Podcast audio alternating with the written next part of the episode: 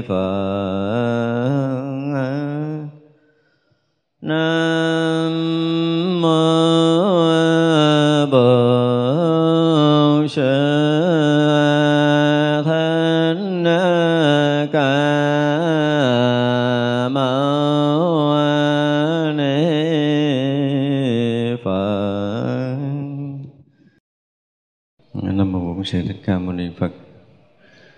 Thưa đại chúng, hôm nay là ngày mùng 2 tháng 6 âm lịch năm Tân Sửu.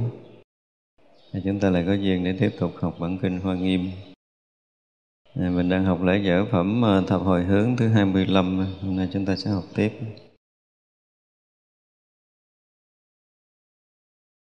Nguyện cho tất cả chúng sanh được sự vui của Phật Lìa khổ sinh tử.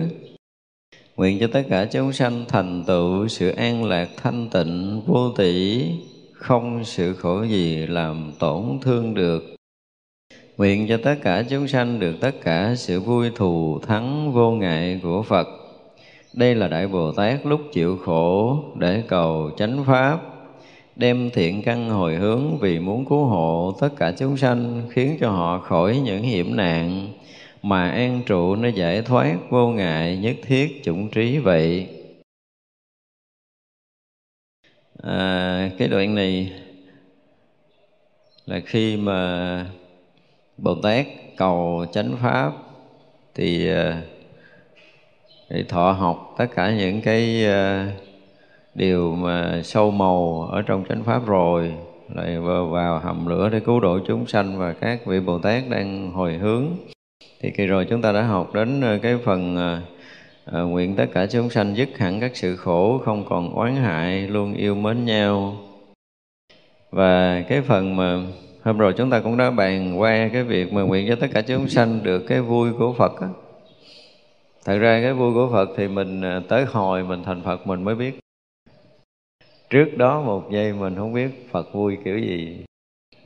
Có chăng mình chỉ là Dạ, như hồi trước mình nói tới có nghĩa là mình đã tu ờ, đã vượt qua hết tất cả những cái khổ của sinh tử rồi. Thì chúng ta bắt đầu nếm trải cái ờ, vui của niết bàn của các vị thánh la hán.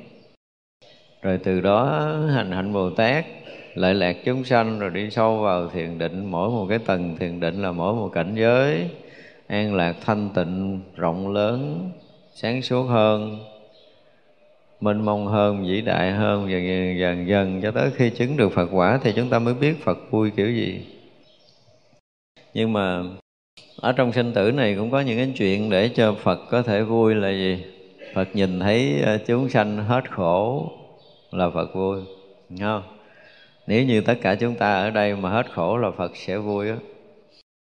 Và có những người đã được giác ngộ chân lý rồi sống một cái đời sống an lạc, thanh tịnh rồi làm lợi ích cho những người khác thì phật cũng vui.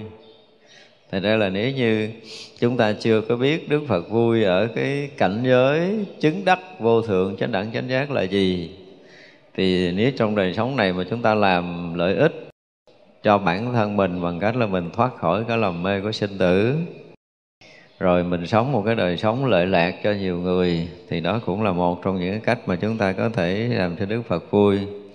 Hoặc là chúng ta tự tu để chúng ta thoát khỏi hết tất cả những cái khổ sinh tử. Và khi mà mình thoát khỏi cái khổ sinh tử chừng nào, thì à, chúng ta sẽ chứng nhập được cái cảnh giới mà vô sanh. Rồi chúng ta thoát khỏi cái lầm chấp như thế nào đó để chúng ta có được cái thánh trí hiện ở nơi bản tâm của mình, để mình gần như là mọi người giác ngộ rồi lìa thoát khỏi sinh tử hoàn toàn. Thì chúng ta sẽ thấy được cái niềm vui của một người thoát khỏi cái khổ sinh tử là gì, mặc dù chưa chứng quả Phật nhưng mà chắc chắn là chúng ta sẽ nếm được, trải được cái cảnh giới này. Và khi nếm trải được cảnh giới này thì chúng ta sẽ thấy có cái trí tuệ để có thể thấy được một ít phần về cái niềm vui trong cảnh giới vô thượng chánh đẳng, chánh giác của Đức Phật như thế nào nữa thì gọi là thấy được ít phần thôi. Thành thánh nó mới được thấy được ít phần. Còn phàm như mình thì chắc chắn là mình chưa có thấy được cái gì đâu. Nguyện cho tất cả chúng sanh thành tựu sự an lạc, thanh tịnh vô tỷ không có sự khổ nào làm tổn thương được. Như hôm rồi mình nói rồi, người thoát khổ hẳn thì phải chứng thánh a la hán trở lên chưa chứng thánh quả a la hán trở lên có những cái vui của thiền định nhưng mà chưa phải là người giác ngộ. Đó là cái điều mà chúng ta phải biết. Ví dụ như nói sơ thiền, ly sanh hỷ lạc, rồi định thiền, ly hỷ diệu lạc. Vân vân thì có những cái lạc đó nhưng mà nó chưa có hẳn là cái thoát khổ hoàn toàn. Tới cái lúc mà xả niệm thanh tịnh vẫn chưa phải là người giác ngộ, đó là điều để cho ta phải biết về tứ thiền. Tuy vậy là khi tới đó rồi, chúng ta hồi chúng ta học cái bản kinh khiếp đảm và sợ hãi, chúng ta thấy tới đó rồi thì đức phật phải dùng cái trí của mình Thấy chưa? để có thể quán sát về sinh tử, để thấy được tứ đế. Và khi mà thấy được tứ đế một cách toàn triệt rồi thì mới thực sự giác ngộ còn chưa thấy được tứ đế chưa phải là người giác ngộ dù anh có định cỡ nào nó giống như mấy cái bài trước chúng ta thấy đó. Thì mà, mà nếu mà chứng quả vô thượng chánh đẳng chánh giác thì sao? Ở trong cái ờ, định gì? Định của bồ tát. Và sẽ hiện ra ba thời không? Ba thời quá khứ hiện tại và vị lai của bồ tát phải sao? Viên mãn đại định cái đã họ phải dùng cái từ là viên mãn đại định chứ không phải định thường, tức là đạt được cái chánh định. Và khi đó thì sao? Cả ba thời chư Phật đều hiện ra trong định đó thì mới chứng đạo quả vô thượng chánh đẳng chánh giác. Thì cái tới chừng đó là tận cùng rồi. Còn ở đây thì Bồ Tát cũng muốn cho chúng ta thoát khỏi cái cái cái sự khổ, nhưng mà cái sự an lạc và thanh tịnh chưa đủ bắt buộc phải có trí tuệ vượt thoát cái lầm mê của sanh tử này, thấu tận cái cái lộ tận của sinh tử của chúng ta. Tức là thấy rõ ràng là cái sinh là khổ, rồi phải thấy được cái cái tập nhân để dẫn tới cái sinh đó. Phải thấy được cái cảnh giới niết bàn hiện hữu, không phải là sinh, không phải là tử, nó hiện tiền. Đồng thời thấy được tất cả những con đường đi tới niết bàn đó. Thì như vậy là mới được gọi là hết khổ. Nếu mà chưa thấy vậy là không bao giờ hết khổ đâu.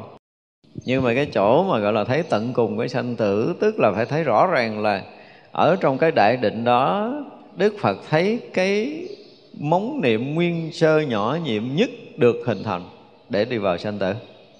Thấy tới đó mới gọi là thấy được lậu tận á. Chưa thấy tới đó là không thấy được lậu tận. Thì vậy là cái móng niệm đó nó chưa có thành một chúng sanh đâu rồi bao nhiêu cái móng niệm nó mới hình thành một cái loại chúng sanh. Và chúng sanh đó bắt đầu tạo cái nhân gì, tạo quả gì để tiếp tục đi trong sanh tử là chúng ta phải thấy rõ, không được quyền lầm. Lầm một khoảng nào đó là chưa có trọn cái trí tuệ của mình. Đó là điều mà chúng ta phải biết về các vị thánh. Cho nên khi mà muốn thoát khỏi sanh tử là phải thấu tận sanh tử, mà thấu tận sanh tử là thấy được cái khởi nguồn của sanh tử từ lúc thấy được cái khởi nguồn sanh tử, từ đó về sau mới nói là thoát khỏi cái khổ của sanh tử. Cho nên là chúng ta dù có định cỡ nào đi nữa mà chúng ta không có thấy được cái điều này là không có được.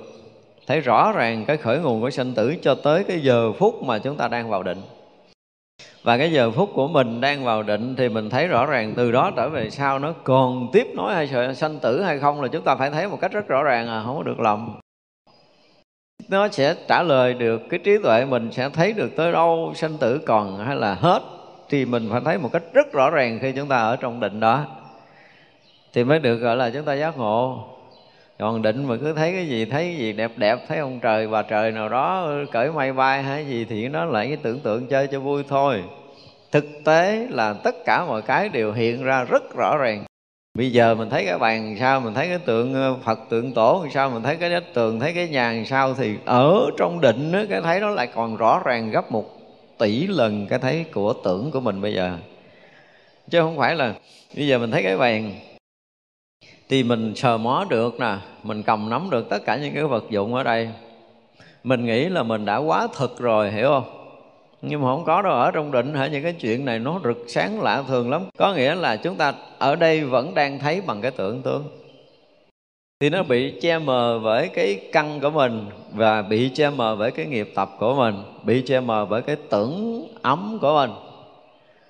Tôi dùng cái từ là che mờ, rõ ràng là che mờ rất là nhiều lớp. Từ đây tới hoa là chúng ta vẫn thấy một rõ ràng theo cái kiểu con người của mình đó, nhưng mà thực sự nó chưa có phải tới một lúc mà chúng ta vượt qua khỏi cái tưởng thôi, chưa có cần phải vượt qua hành ấm và thức ấm thôi ha.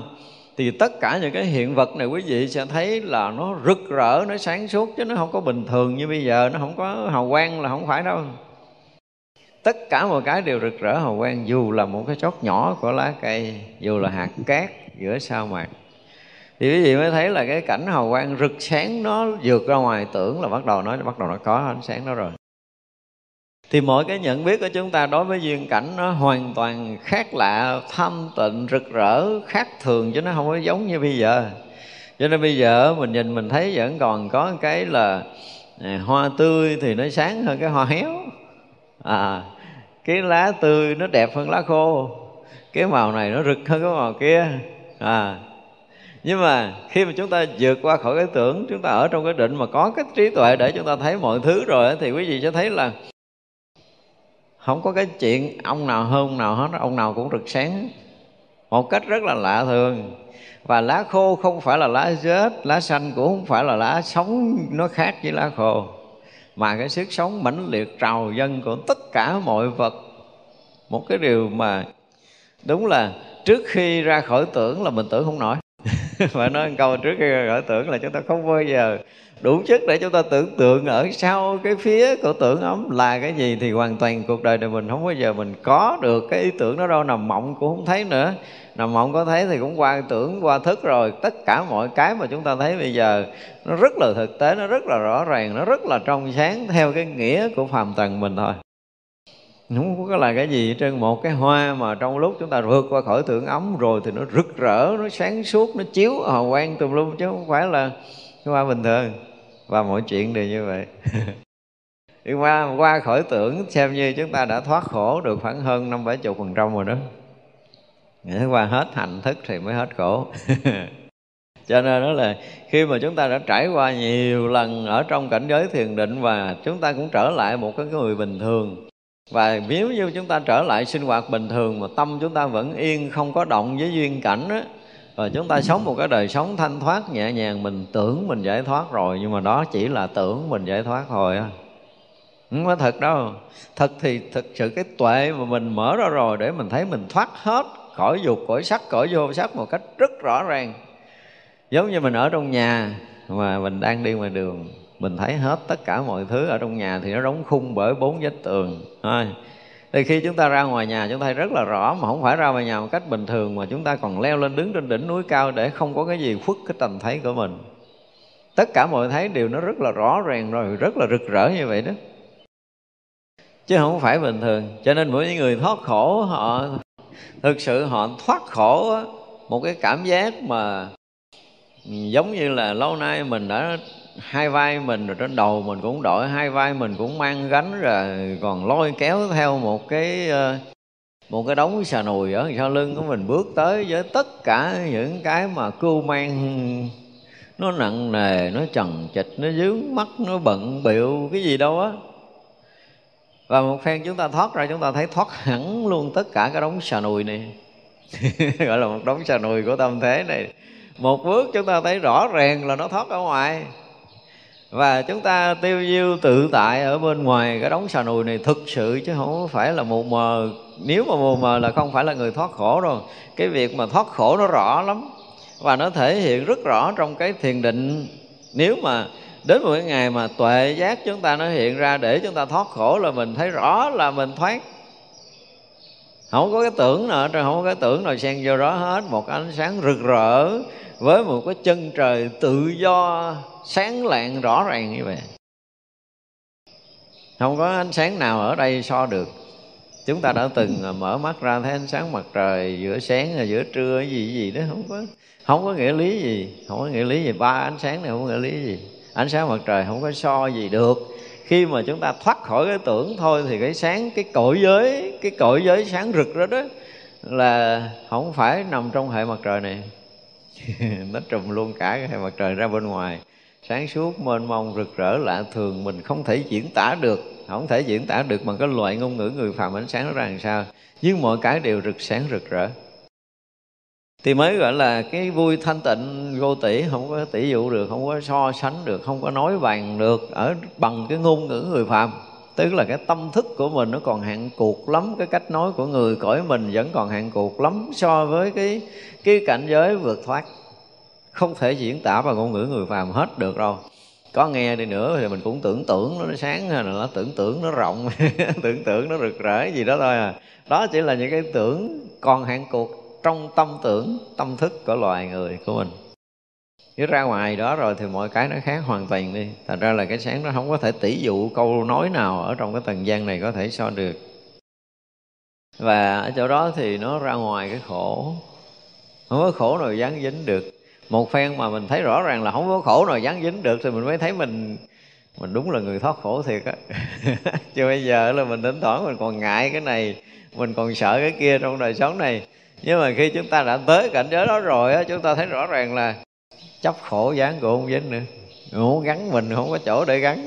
Tại vì lúc đó là mình không có ngã để mình có thể bị dính cái gì rồi thì tất cả các pháp đều là không khi tới với mình. Thì tất cả mọi cái đều là ở trong một cảnh giới rực rỡ sáng suốt mênh mông thanh tịnh thông lưu chứ nó không có cái kiểu động ứ là được.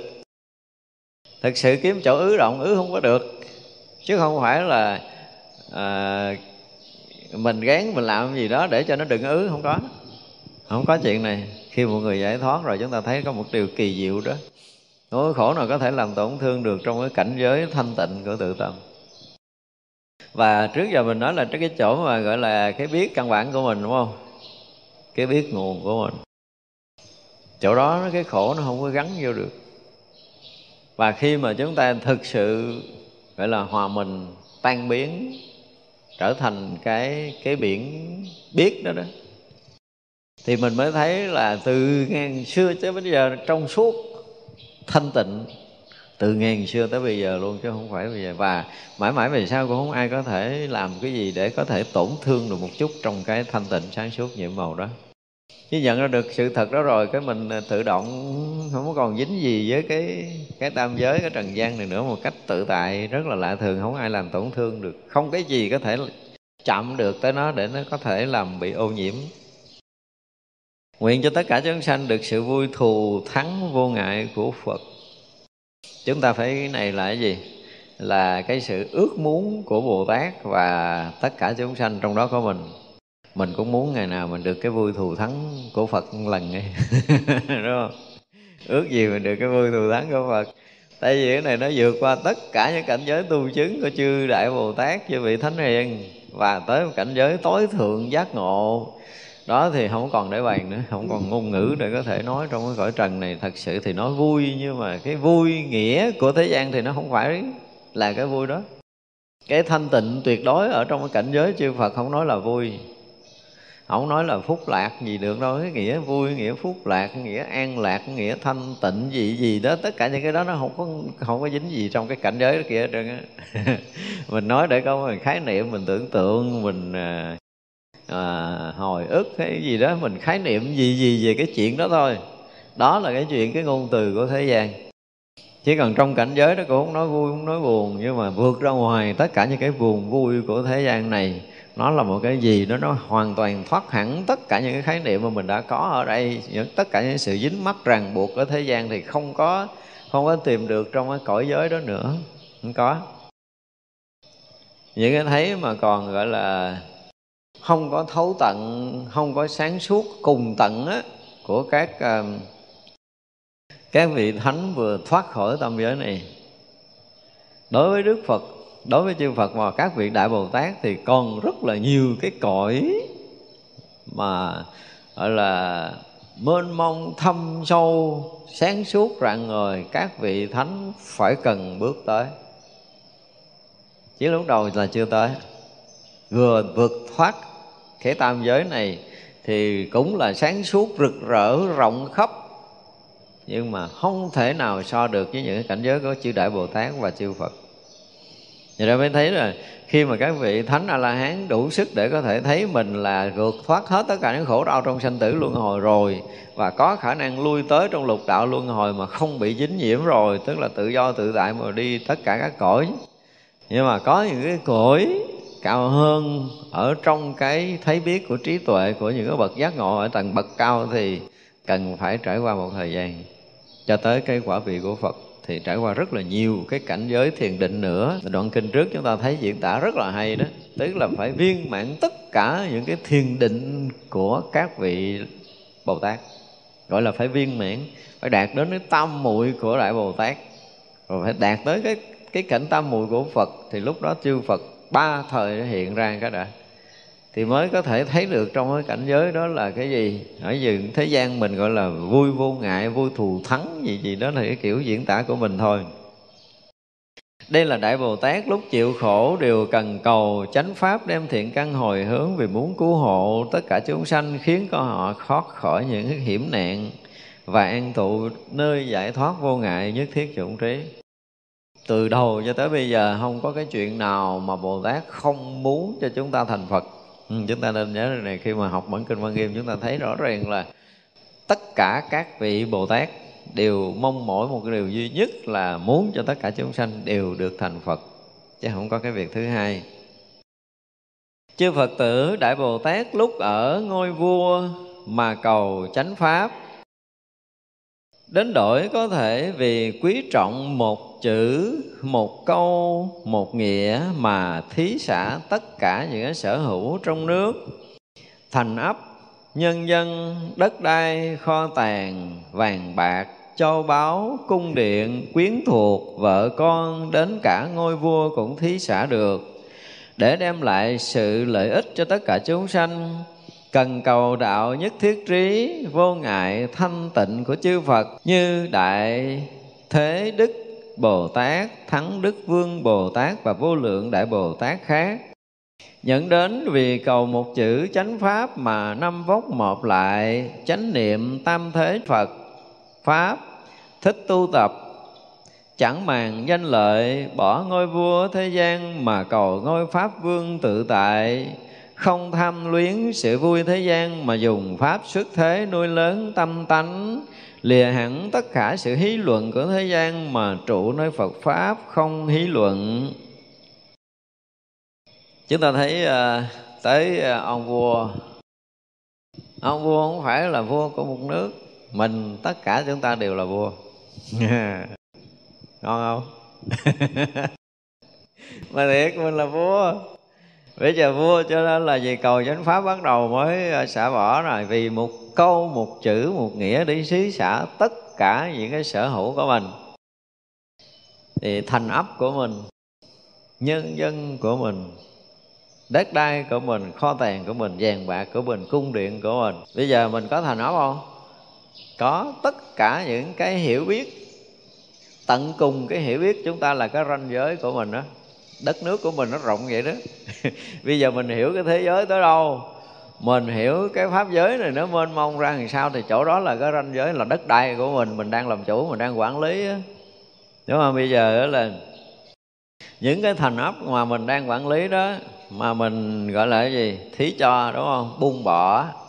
Tức là không dướng mắt tới tất cả những cái sở hữu đang có đó đã thì gọi là thành ấp rồi nhân dân rồi đất đai kho tàng vàng bạc châu báu tức là những cái quý, cái tiện, những cái mà chúng ta đang có, những cái mà chúng ta đang sở hữu, mà thực sự mình sở hữu mênh mông chứ không phải một chỗ đâu. Có nhiều khi ở nhà mình thấy mình moi moi tiền không được, cái mình đi lên thành thị mình lấy tiền. Đúng không? Mình làm ăn gì đó cái mình lấy tiền. Ở nước mình mình làm thấy không có đủ tiền, cái mình đi ra nước ngoài mình làm mình lấy tiền, tức là tiền mình gửi shop nơi vậy đó. Đó. Cái kiểu của mình vậy đó thì vậy là mình, tất cả chúng ta đều là vua, có khả năng lấy được tất cả những cái kiến thức của toàn cái thế nhân loại này. Đúng không? kiến thức nào hay thì mình cũng có thể gom về để mình học được. Rồi những của cải vàng bạc châu báu khắp cái thế giới nào, chỗ nào có nhiều, mình cũng có thể thu lượm được. Ngồi đây bỏ tiền ra là mua một viên kim cương, nó là cái kho báu của thế giới này, đúng không? Nếu mình có tiền. Thì vậy là mình có, mình là vua. Chứ không phải mình là dân thường mình không phải là người bình thường đâu, tất cả chúng ta đều là vua. Cho nên là thành óc rồi là mình cũng có thể thấy được, đó là những cái mà thuộc quyền sở hữu của mình. Rồi nhân dân của mình là tất cả những cái ý niệm khởi nơi tâm của mình. Là nhân dân là chúng sanh ở trong đất đai của mình trên mảnh đất tâm của mình những cái gì mà mình quý báu, những cái gì mình, lâu nay mình cho nó là quý báu, là vàng bạc, là cho báu ở bên ngoài, cũng như tất cả những cái sở kiến, những cái sở đắc mà mình được thấy, được biết, được học, được hiểu và mình cho đó là là quý để mình tôn trọng, mình gìn giữ lâu nay còn hơn là vàng bạc nữa. Đúng không? Thì bây giờ vì cầu học Phật pháp cho nên cũng sẽ xả bỏ được. Nhưng quan trọng là quyến thuộc vợ con cái này mình có nói trong bản kinh pháp hoa rồi. Nếu thực sự một người cầu đạo mà mang vợ mang con thiệt để đi cho thì uh, sao? Phạm pháp đúng không? Tuy nhiên cái mình đem vợ đem con mình cho người ta thì mình nó không có nhân quyền. Nếu mà nói về xã hội này là không có chuyện nhân quyền và Phật pháp không bao giờ nói chuyện, gọi là gì, nó sai với cái thời xưa cho được. Ví dụ như vợ con mình làm chủ mình cho được, thì thời nay có cho được không? Chưa chắc ông tổng thống nào dám đem vợ đi cho, và không có bà vợ nào mà chịu mang cái thân mình để để đi hầu hạ người khác đâu. Nên nó phạm nhân quyền và chân lý của đạo Phật thì không bao giờ bị thay đổi bởi thời gian. Hồi xưa trúng thì bữa nay cũng phải trúng, và mãi mãi về sau nó đúng, thì mới gọi là chân lý và tất cả những điều nói trong kinh Phật cũng đều giống như vậy, cho nên nếu mà đem thực sự mà đem vợ đem con là coi như không phải là cái chuyện anh vì đạo mà anh có thể hy sinh người thân thì anh thuộc cái dạng chính trị chứ không phải về đạo. Đạo lý không có chuyện này. Khi mọi người cầu đạo là nó sẽ có lợi ở bản thân mình và có lợi cho tất cả những người xung quanh. Không có nói chuyện tôi hy sinh cái này, tôi hy sinh cái kia để ngày mai tôi được đạo rồi tôi quay lại tôi cứu mấy người, không có lý luận cái kiểu tầm phào đó được ngay khi một người hành đạo là ngay đời sống đó phải có lợi cho bản thân mình và có lợi cho xung quanh, đó mới là đạo phật.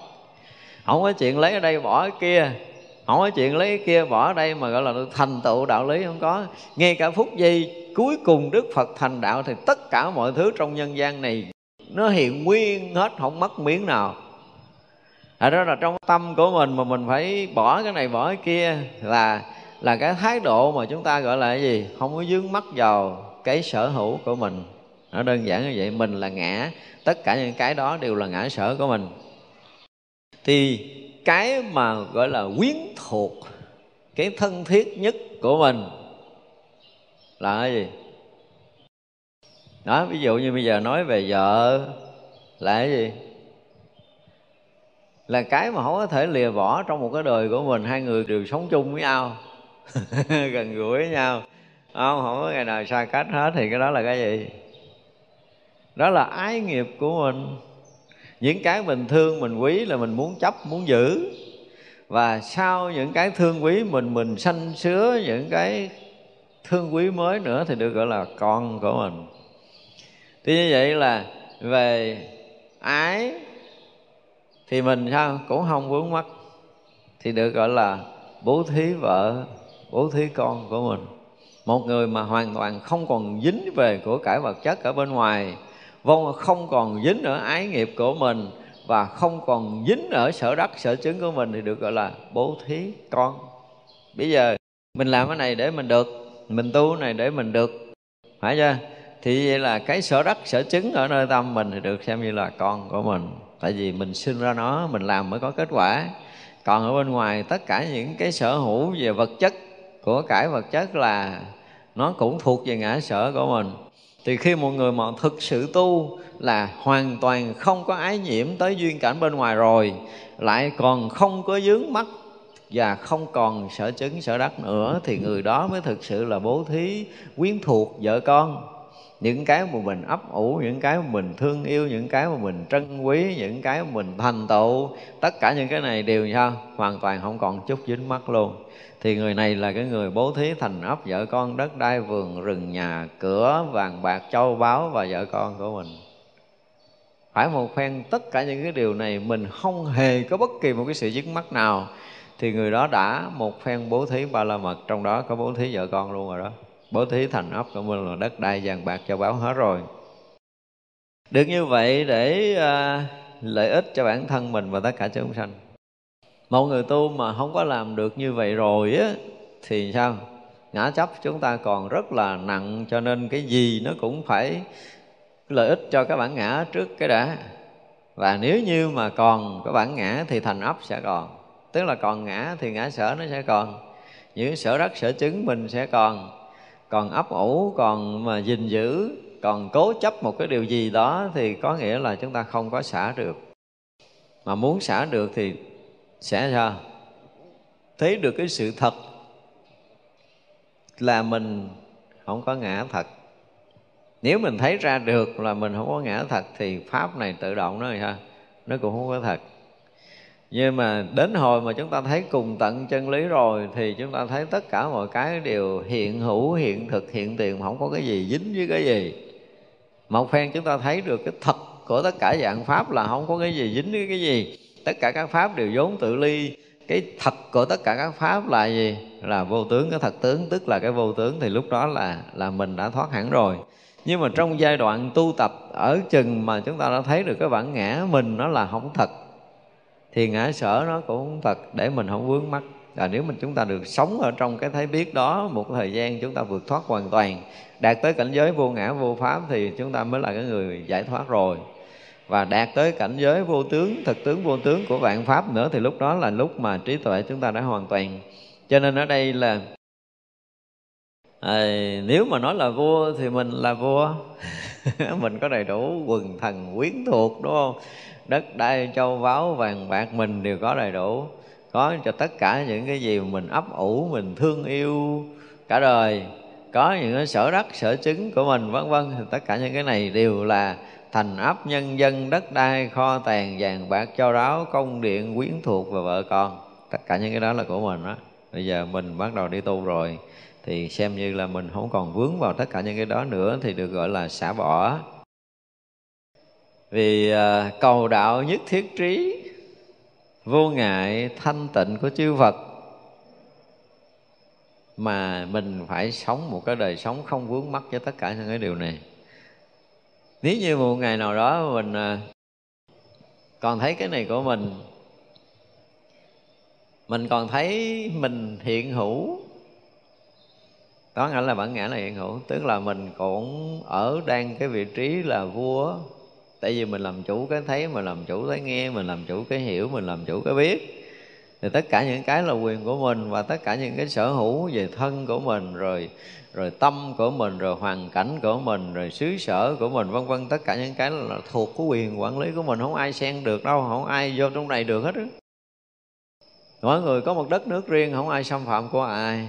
Đúng không? Ví dụ như bây giờ mình nói dốc với huynh đệ mình, huynh đệ mình cũng đâu biết đâu. Họ đâu có vô trong tâm mình, họ biết mình nói dốc đâu.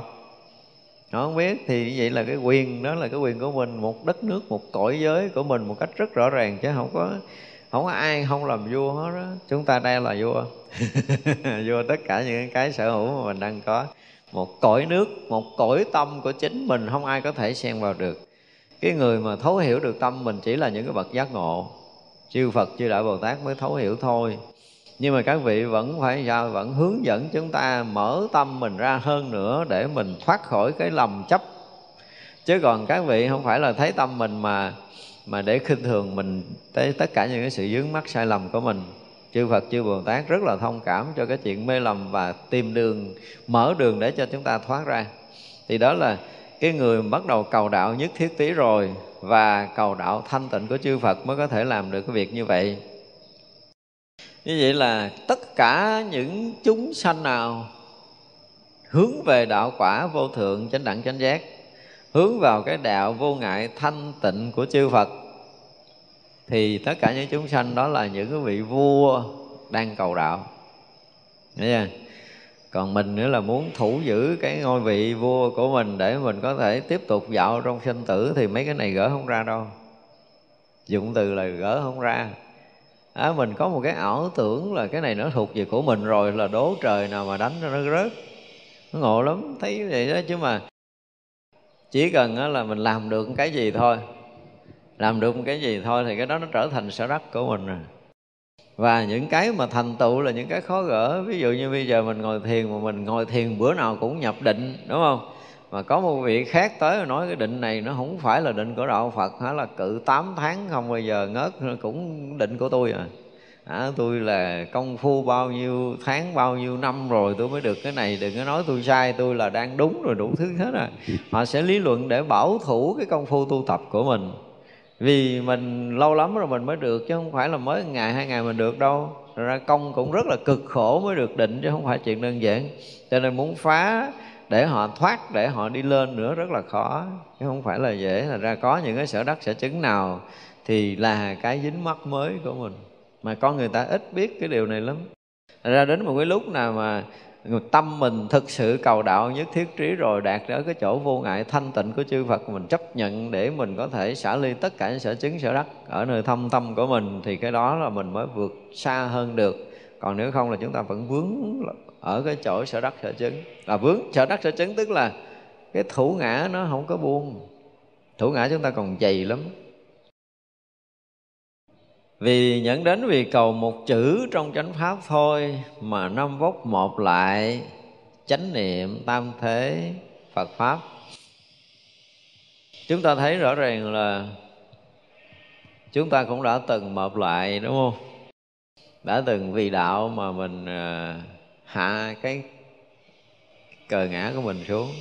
Mỗi lần mình lại tức là mình hạ cái cờ bản ngã của mình xuống. Mình thấy vậy đấy mình có thể tôn trọng người khác, mình có thể cúi một với một người khác, có nghĩa là mình chấp nhận là mình thấp hơn người khác, là mình tự hạ cái bản ngã mình xuống.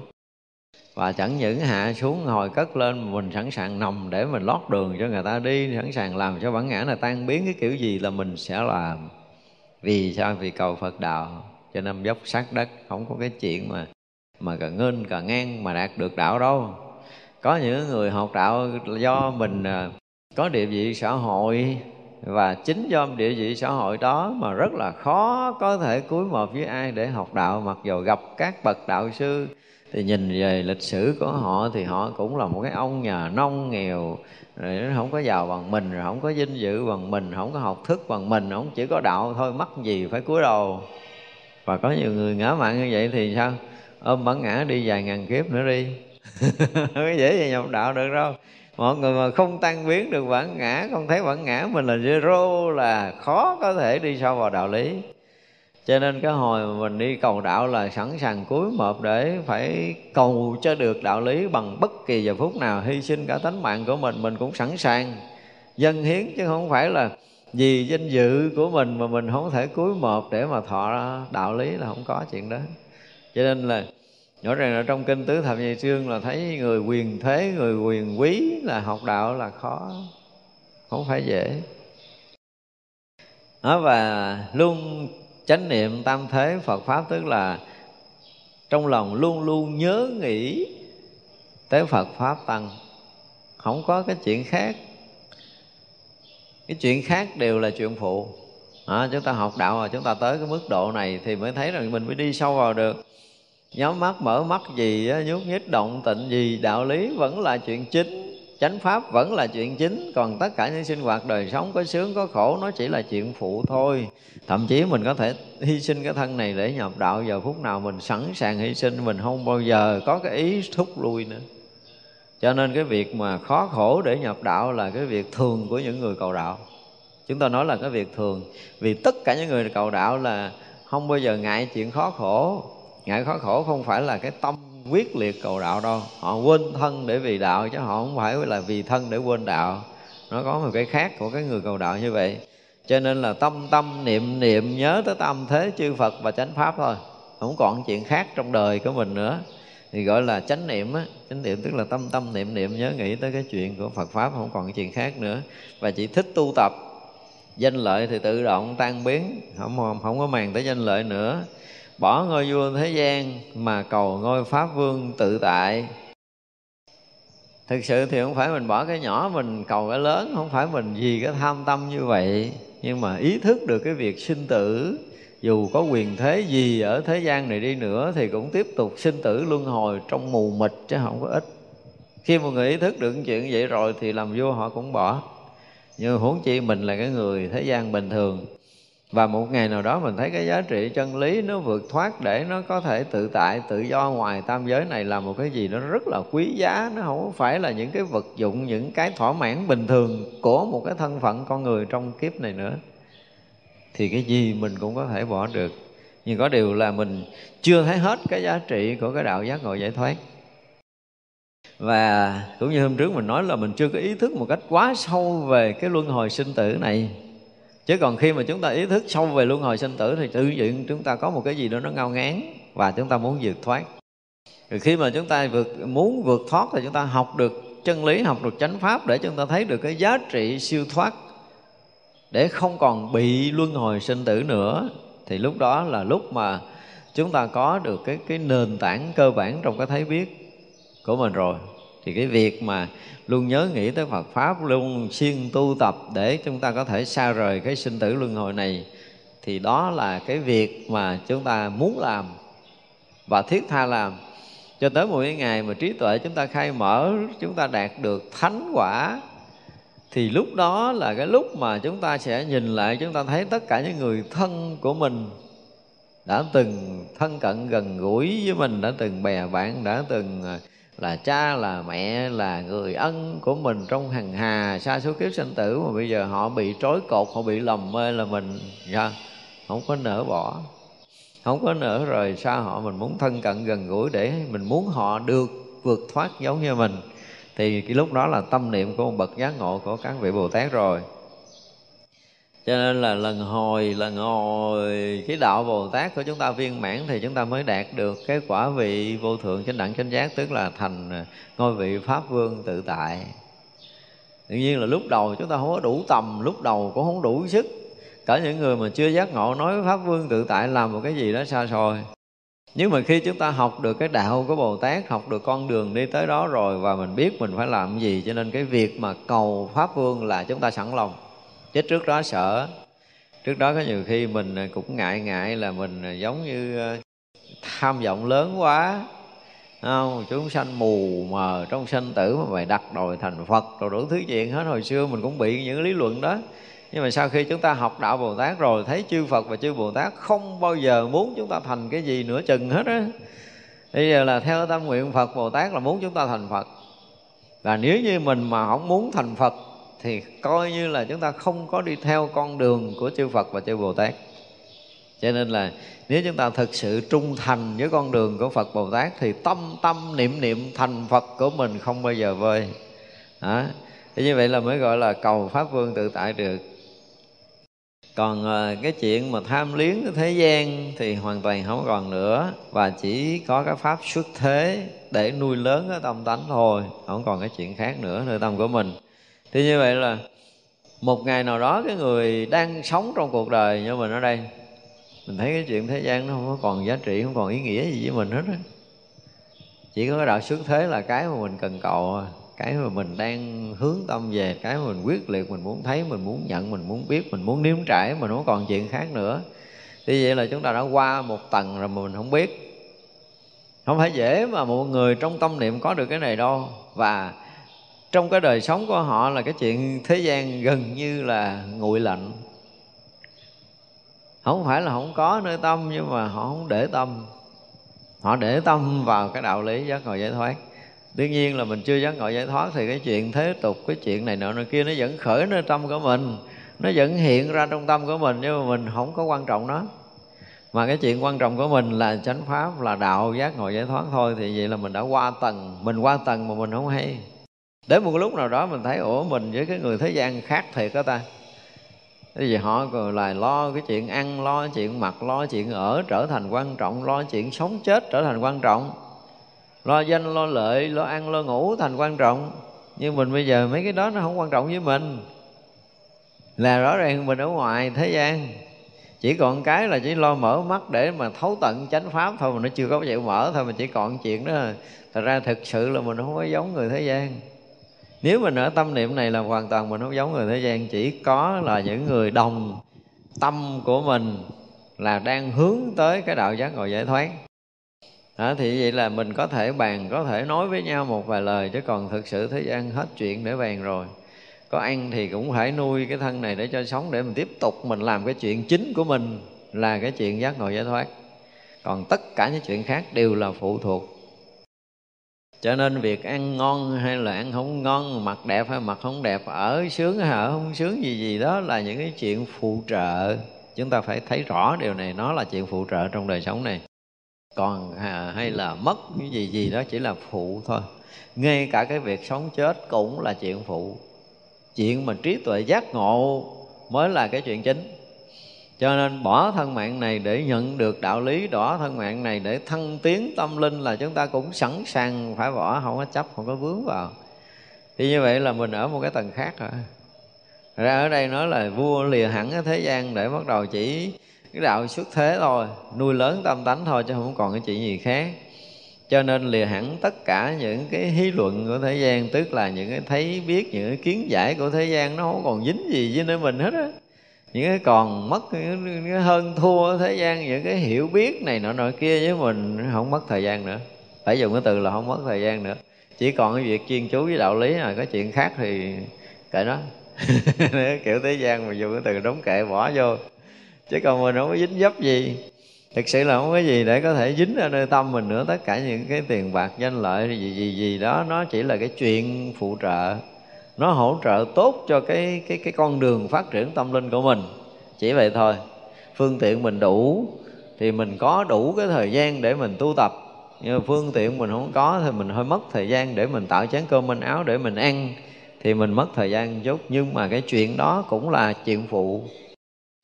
Vì cái mục đích giác ngộ giải thoát của mình mà mình duy trì sự sống bình thường. Phải nói một câu là duy trì sự sống bình thường chúng ta sống được bình thường để chúng ta có được tận dụng tất cả những thời gian vốn có trong cuộc đời của mình để mình thẳng tiến tới cái đạo lý giác ngộ giải thoát. Thì phải thấy nó là chuyện bình thường nó là chuyện của thế gian. À, tạo phương tiện sống để nuôi lớn cái ý chí giác ngộ giải thoát của mình chứ không phải nuôi lớn bản ngã của mình. Đúng không?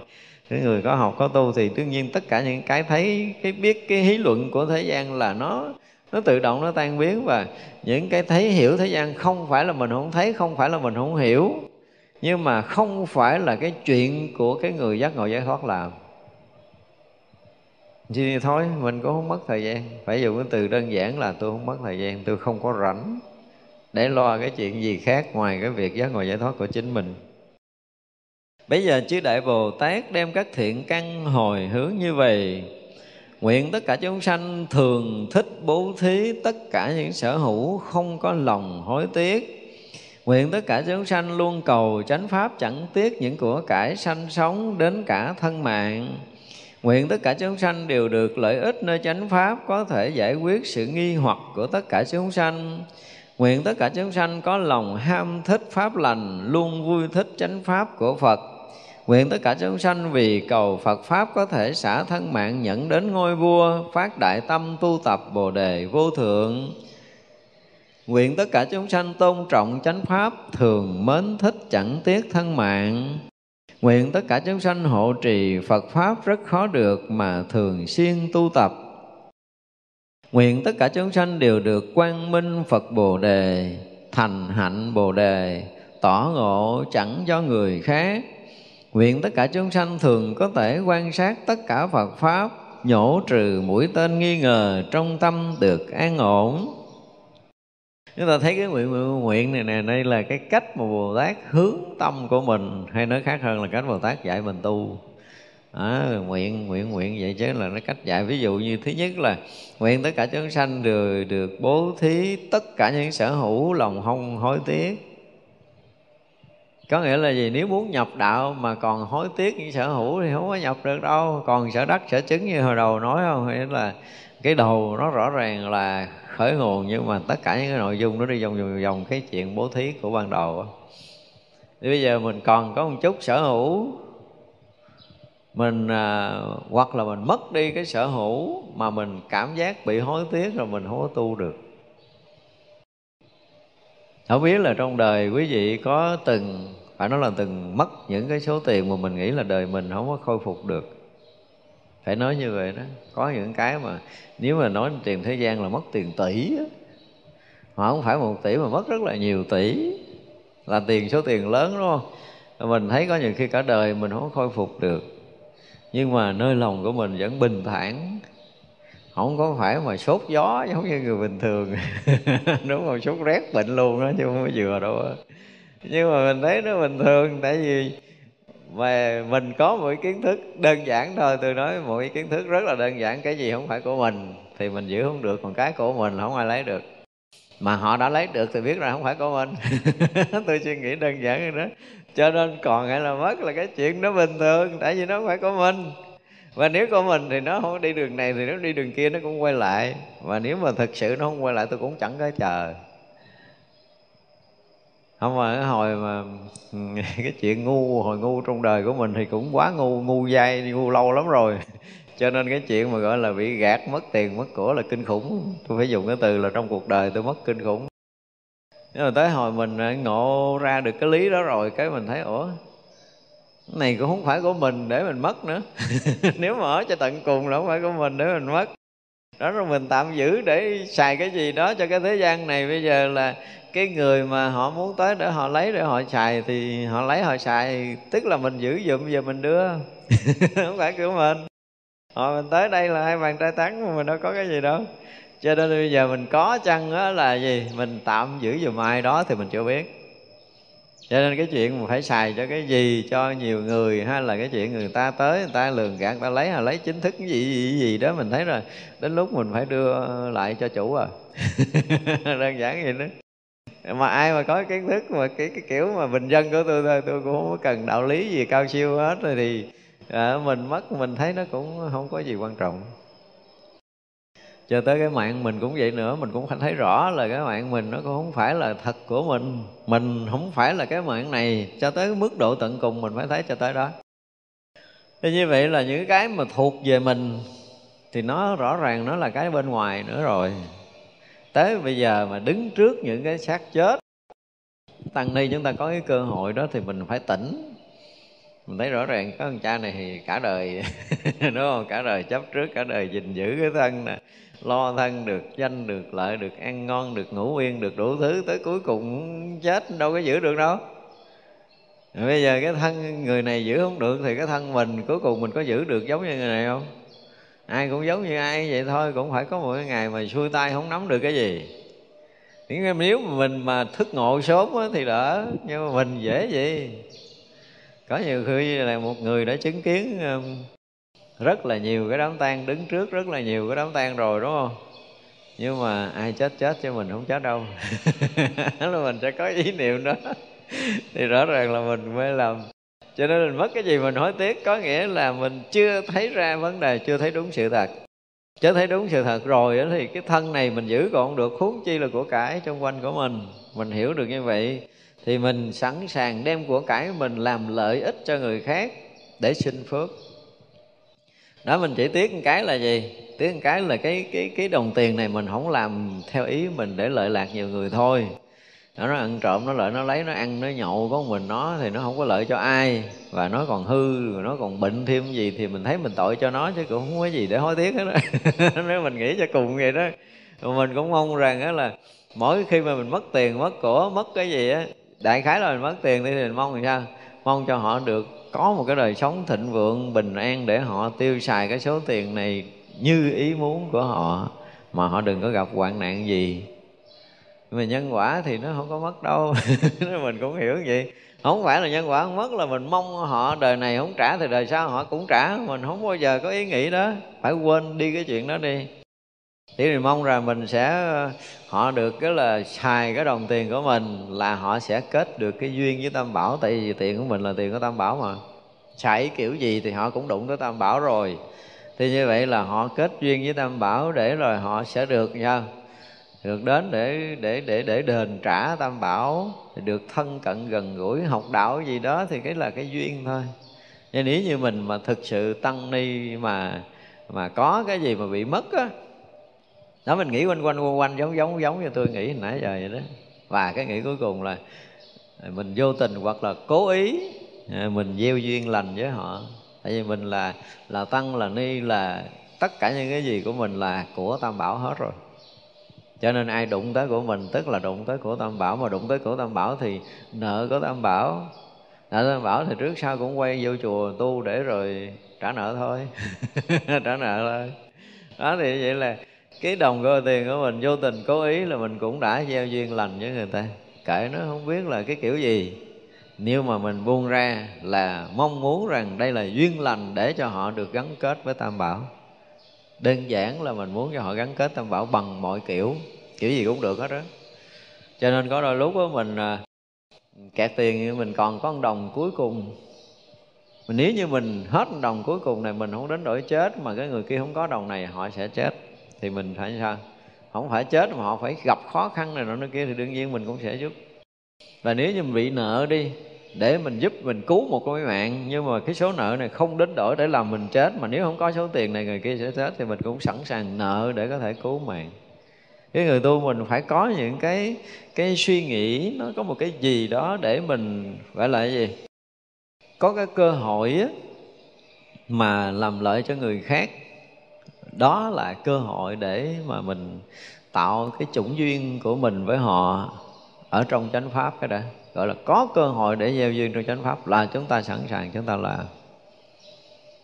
Có nhiều khi mình ra tiền, người bên cạnh nói thiệt, thấy không biết sao ông ngu quá trời. Ta nói, kệ nó. Đâu có gì mất cái thế gian này đâu. Cái gì nó cũng phải đi lòng vòng vòng từ nhân tới quả, từ quả tới nhân. Nó hay lắm, mình hiểu nhân quả rồi, mình thấy nó đi lòng vòng vòng vòng hay lắm. Nhưng mà mình lại là tác nhân để gieo trồng cái duyên. Đương nhiên cái người này là nếu mà nói Phật pháp đời này, tôi nói tới thiệt á hả, là bắt họ đi nhốt ăn cơm rồi sáng nói, trưa nói, chiều nói cả đời, cũng rớt ra ngoài, không nghe đâu. Nhưng mà khi họ mắc nợ ta bảo rồi, bắt đầu họ nghe thì trong đạo Phật phải gia ơn cho họ họ nói họ mới gật đầu. Tức là họ chỉ nghe cái người mà họ tin và cái người họ thọ ơn, chứ còn không tin, không thọ ơn là rất là khó có thể đục vô bằng nhĩ họ lắm đó đều là điều đó là mình thấy rất là rõ. Đó, cho nên là mình tìm cái cách gì để giao duyên là mình giao duyên. Nhưng mà mình chủ động giao duyên hoặc là bị động giao duyên gì thì cũng là giao duyên. Bây giờ tất cả cái gì liên quan tới mình là của tam bảo và sẵn sàng sẽ tới với tất cả mọi người bằng mọi tình huống. Thì mình cứ như vậy đi. Nếu mình tác ý mình cúng dường thì càng tốt. Tức là mình chủ động. Còn cái này mà không tác ý mà nó phải ra đi thì cũng được đi cũng cúng dường. Thành kính cúng dường và nghĩ sâu hơn nữa thì sao? Tất cả những chúng sanh đều sao? Đều sẽ thành phật. À, cho nên là mình có cái cơ hội để mà à, cúng dường một vị phật tương lai tại sao mình không làm? Đúng không? Tại vì mình à, ngã chấp quá mình à, bảo thủ mình ích kỷ gì, gì đó là cái lỗi của mình ở trong nhiều đời nhiều kiếp, sinh tử mình cũng vì cái quyền lợi riêng tư ích kỷ mà mình giành giật, chém giết, mình hơn thua để mình thủ lợi cho mình rồi.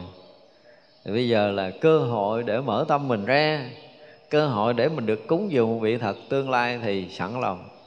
Và như vậy thì mới có thể là mất cái sở hữu, bố thí tất cả sở hữu mà lòng không hối tiếc.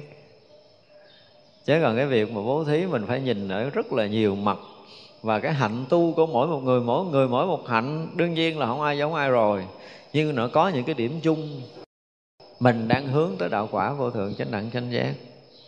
Thì những ai có liên quan tới mình, đó, bây giờ mình kể kiểu mình hơi bảo thủ đi. Những ai có liên quan tới mình, bằng tất cả những cái gì không biết, họ thương mình cũng được, họ ghét mình cũng được, họ tốt mình cũng được, họ xấu mình cũng được, cái gì cái gì cái gì. Nếu mà họ hướng tới tôi tôi là cái người đang cầu đạo quả vô thượng chánh đẳng chánh giác những người liên quan tới tôi thì đó là đều hướng họ tới đạo quả vô thượng chánh đẳng chánh giác, dù là duyên thuận hoặc là duyên nghịch. Thì dần hồi dần hồi mình với họ trở thành pháp lữ trên bước đường giác ngộ giải thoát. Đó thì gọi là gì? Gieo cái chủng duyên bồ đề theo cái kiểu gì đó mà mình có thể làm được trong cái đời sống này, mình cứ làm.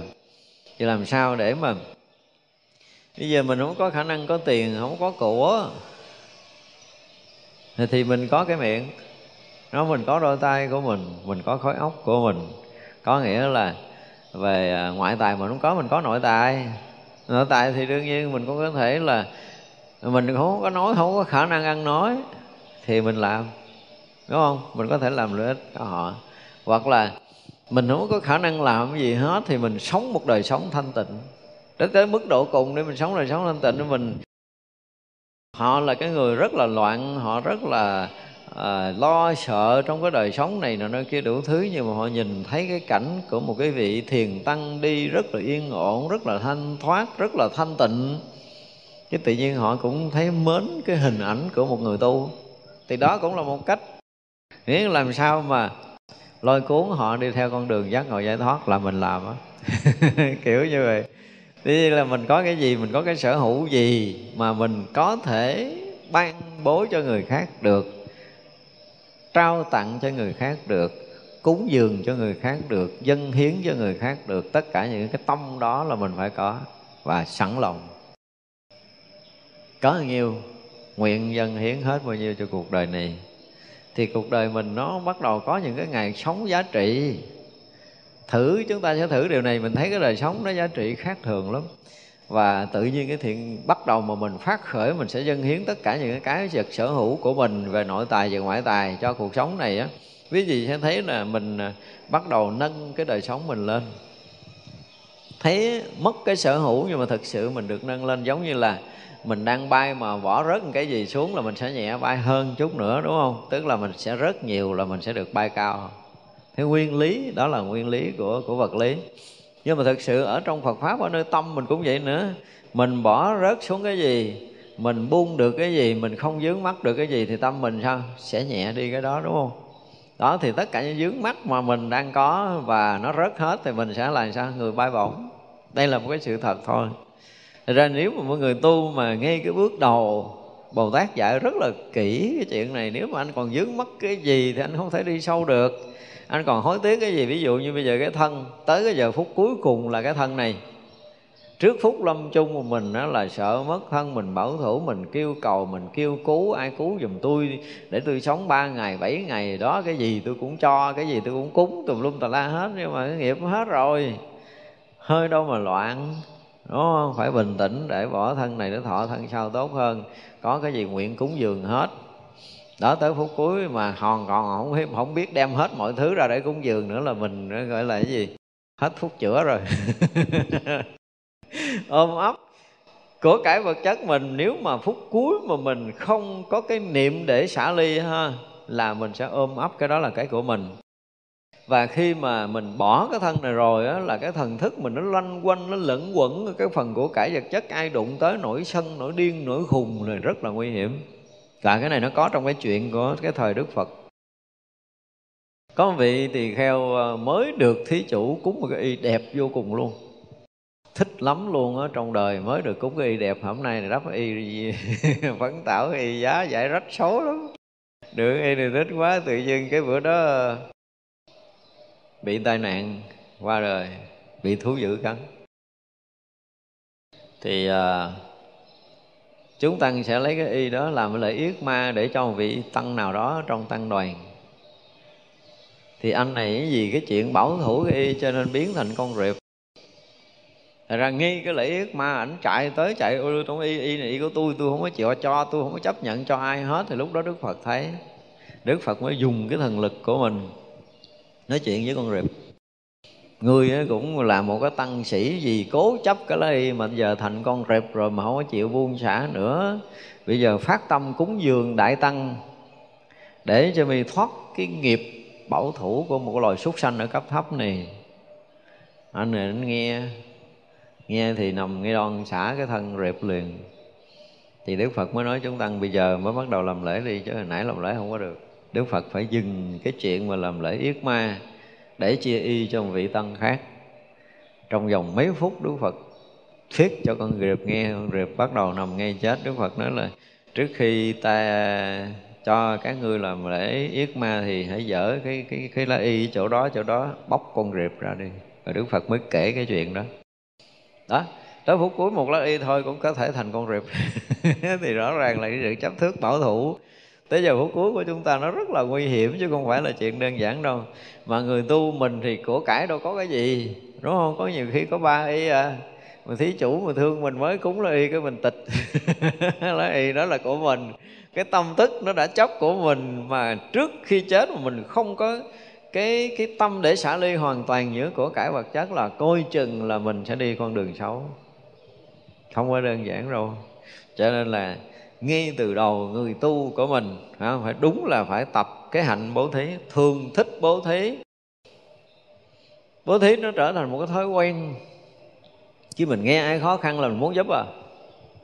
Nó phải trở thành thói quen như vậy. Nhìn thấy ai khó khổ là mình muốn phụ, mình muốn giúp. Thì nó trở thành một cái đời sống hay lắm á.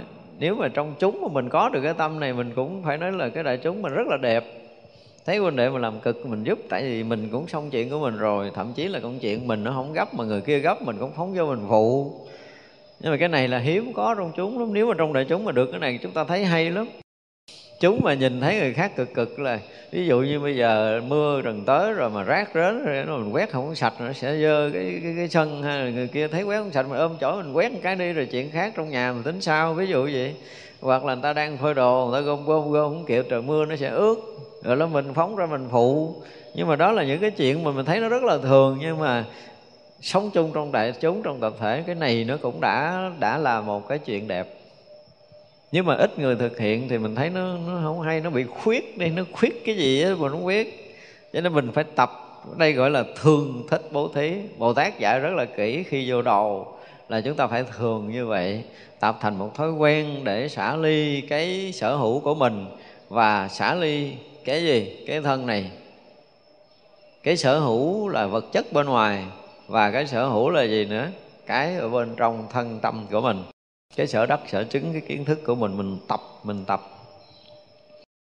Và rất là mừng mỗi khi mình giúp được ai đó và cuộc sống mình phải đặt cái mục tiêu là có lợi cho người khác là gì? Là niềm vui cho cuộc sống của mình.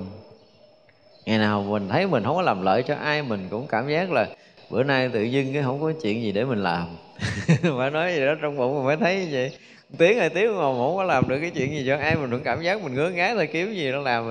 Cho chịu khó sách chổi quét cái sân chùa đi. Để nó có lợi ích cho ai đó.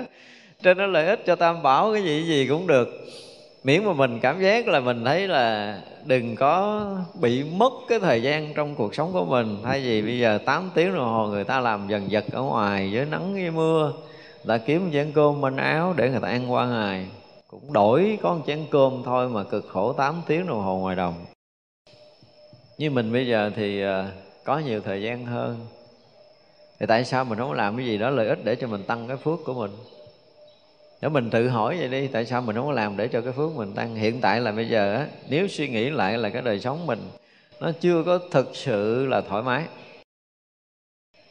Tức là mình vẫn còn có cái chật vật gì đó, không phải là mình được trích trữ nhiều tiền của là mình thoải mái, nhưng mà cái phước của mình mất cười lắm. Mình là một cái người có phước á. Thậm chí là không có đợi mình đói đâu không có đợi mình sinh đâu, ngộ lắm. Cái phước của mình nó tự chiêu đến nay mình thấy là cái hũ gạo mình lưng nó tự dưng là có người họ đổ cho mình đầy. Tại vì mình phước lớn rồi. Mà phước lớn là từ đâu? Từ những cái tập chắc chiêu bố thí của mình. Đi đường thấy bất kỳ một cái gì mà mình có thể ra tay được là để có lợi cho ai đó không cần biết là mình nên làm đi phải tập làm như vậy mới được. Cho nên là bồ tát, bởi vì tôi nói là đây là cái cách bồ tát dạy, bước đầu là phải học cái bố thí cái đó. Cái hành bố thí là một trong những cái hạnh mà để gì để tăng được cái phước báo của mình lên. Phước chúng ta mà kém thì đừng có nói chúng ta ngồi được một ngày bình yên. Chúng ta nhìn cái hoàn cảnh xã hội trong cái thời điểm này chúng ta thấy rất là rõ điều đó. Dù là loạn lạc cỡ nào mà những người có phước, họ cũng ở yên được chúng ta sẽ nhìn thấy cái cái giai tầng của xã hội, những người có phước, nó khác với những người không có phước. Như thế nào? Điều này là mình thấy rõ.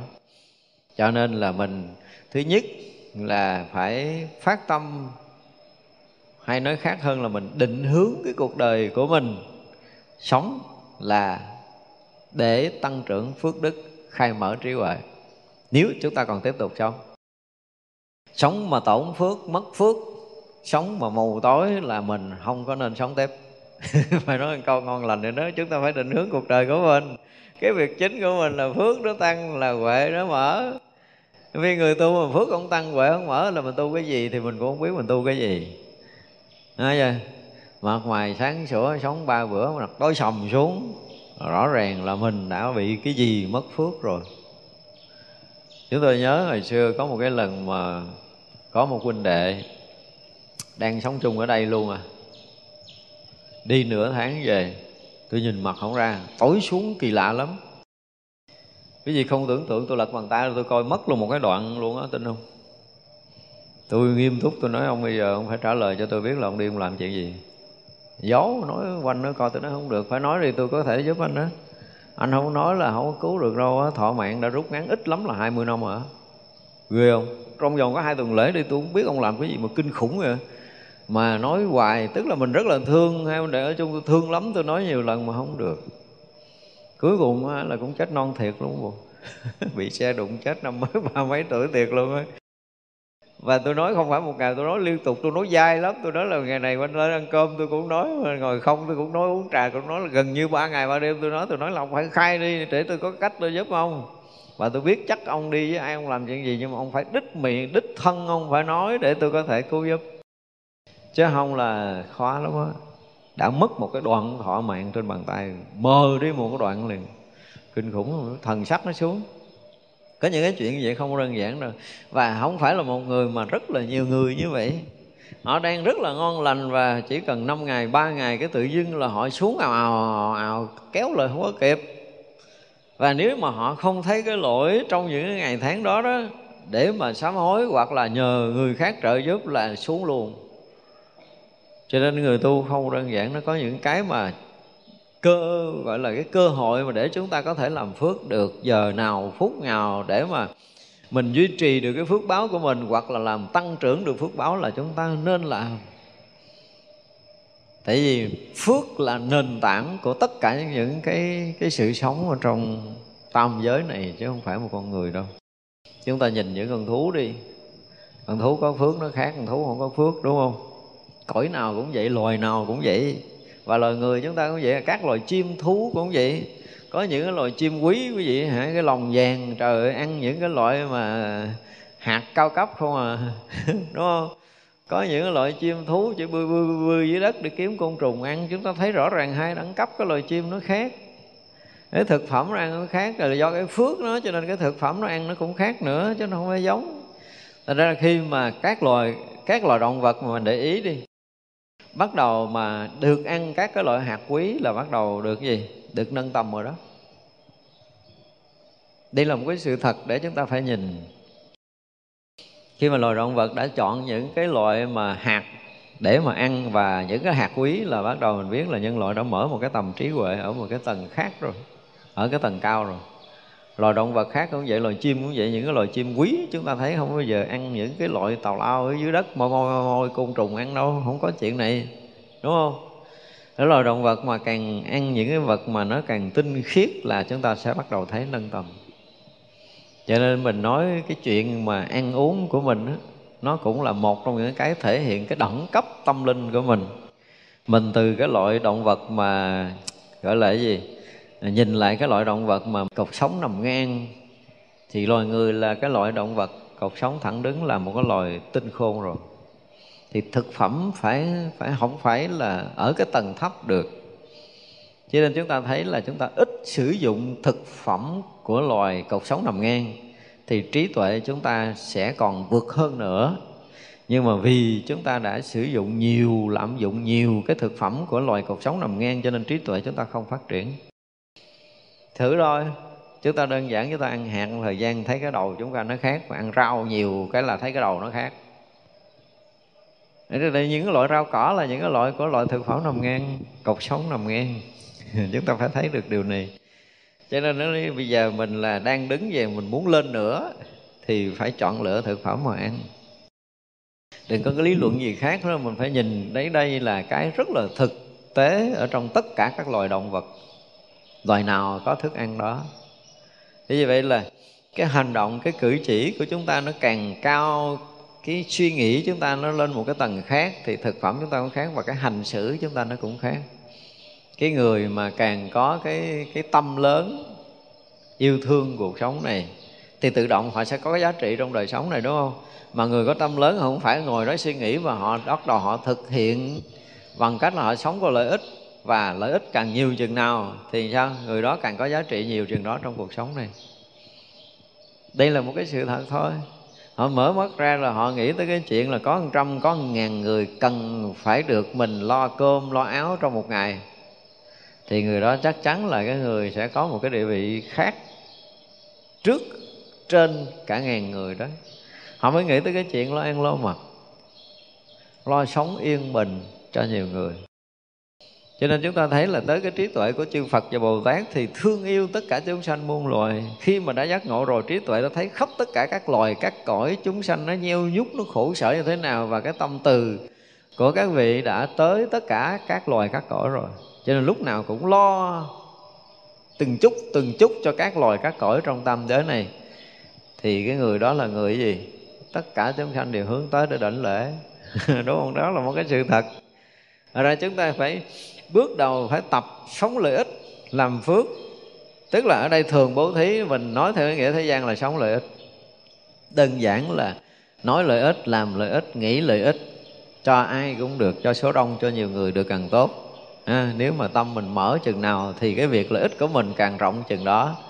Thì có nghĩa là gì? Mình là cái người sống mà phước nó tăng nhiều. Còn bây giờ mình không có làm lợi ai thì phước nó tổn giảm.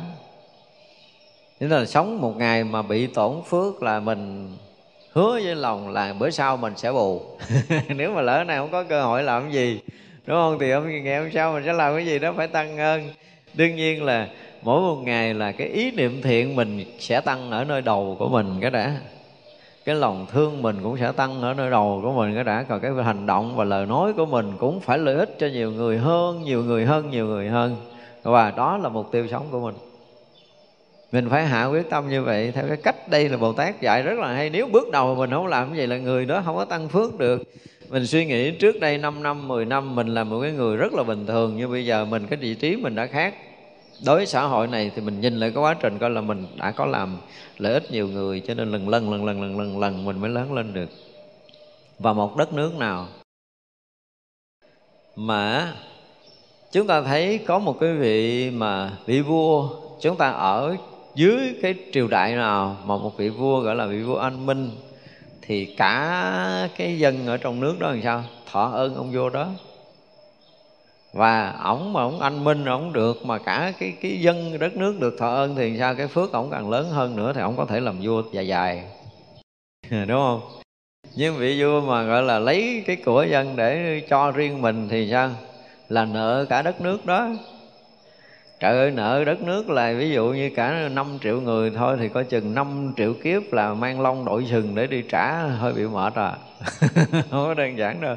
Ra người có địa vị cao, có cái cái cái quyền sinh sát của nhiều người mà họ sống tốt thì phước họ mỗi ngày mỗi lớn. Còn nếu mà họ vì cái bản thân họ mà để họ bóc lột nhiều người quá thì cái nhân quả đó là kinh khủng, chúng ta không có tưởng nổi đâu. Đây là một cái sự thật mà tất cả những người trong cuộc sống này phải thấy ra về nhân quả cho nên bồ tát dạy rất là hay là sống thường thích bố thí tức là thường thích làm cái gì lợi ích người khác. Và khi lợi ích người khác thì thiện căn và phước báo chúng ta mỗi ngày mỗi tăng lên.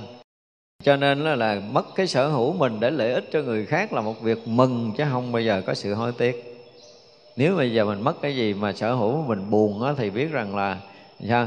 Cái tâm ích kỷ của mình nó lớn còn nếu mà bây giờ mình mất cái vật sở hữu mình vui mình còn cầu nguyện cho người ta được bình an người ta được hưởng được cái đó một cách rất là an toàn và hưởng được như ý và đời sống họ được sung túc họ được uh, thoải mái hơn đúng không? Đó là cơ hội cơ hội để mình tăng trưởng phước báo của mình.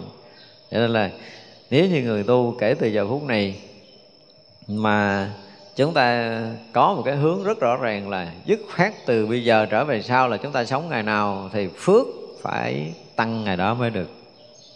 Nói lợi ích, làm lợi ích và nghĩ lợi ích cho tha nhân, cho môi trường sống cho những người xung quanh của mình một cách rất rõ ràng thể hiện trong đời sống đó thì chúng ta mới có thể tăng trưởng được. Chứ suy nghĩ không thì không thể được, cho nên là không có cái chuyện lối hối tiếc. Bồ tát dạy cái bước đầu để cho người ta tu tập. Đây là những cái bước mà theo chúng tôi không phải là mình không có có nhưng mà nói gì là cái cái hiểu biết cơ bản của mình á nó chưa có vững. Cái này khi mình cũng thích cho những người mà mình thương thôi những người không thương không muốn cho. Kiểu nó vậy đó. Đấy, còn cái người mà người mà, mà mà đang đứng rồi đi cho tiền người ta thấy người nào mình thích cái mình cho hai tờ cái người nào không thích mình cho con tờ. Cái kiểu nó cũng có xảy ra chứ không phải là không. Nhưng mà đương nhiên là cái tâm ban đầu của mình nó chưa có thuần thục đến hồi mình từng thuộc rồi, ai mình cũng thương, ai mình cũng quý, ai mình cũng trọng và ai mình cũng muốn dâng hiến cái khả năng mà mình vốn có trong cuộc đời này rồi mình trở thành thuần thục rồi đó. Và nếu mà thuần thục như vậy, quý vị sẽ thấy là cái người đó, mỗi một ngày phước họ tăng, mà phước họ tăng thì cái đời sống họ rất là yên ổn, rất là an lạc và công phu tu tập họ sẽ khác đi. Tới một ngày chúng ta thấy rất là rõ về nhân quả, mỗi một cái lần mà mình làm lợi ích cho người khác là cái đêm đó mình công phu, mình thấy khác mình lợi ích nhiều cho đại chúng có nhiều khi á là mình có thể nằm xuống mình vô định với mình không cần ngồi đàng hoàng nữa. Thì đó là cái chuyện mà đấy cái phước và cái trí nó ngang với nhau để nó dẫn tới một cái đời sống yên ổn an lạc và trí tuệ nó sẽ được khai mở lớn.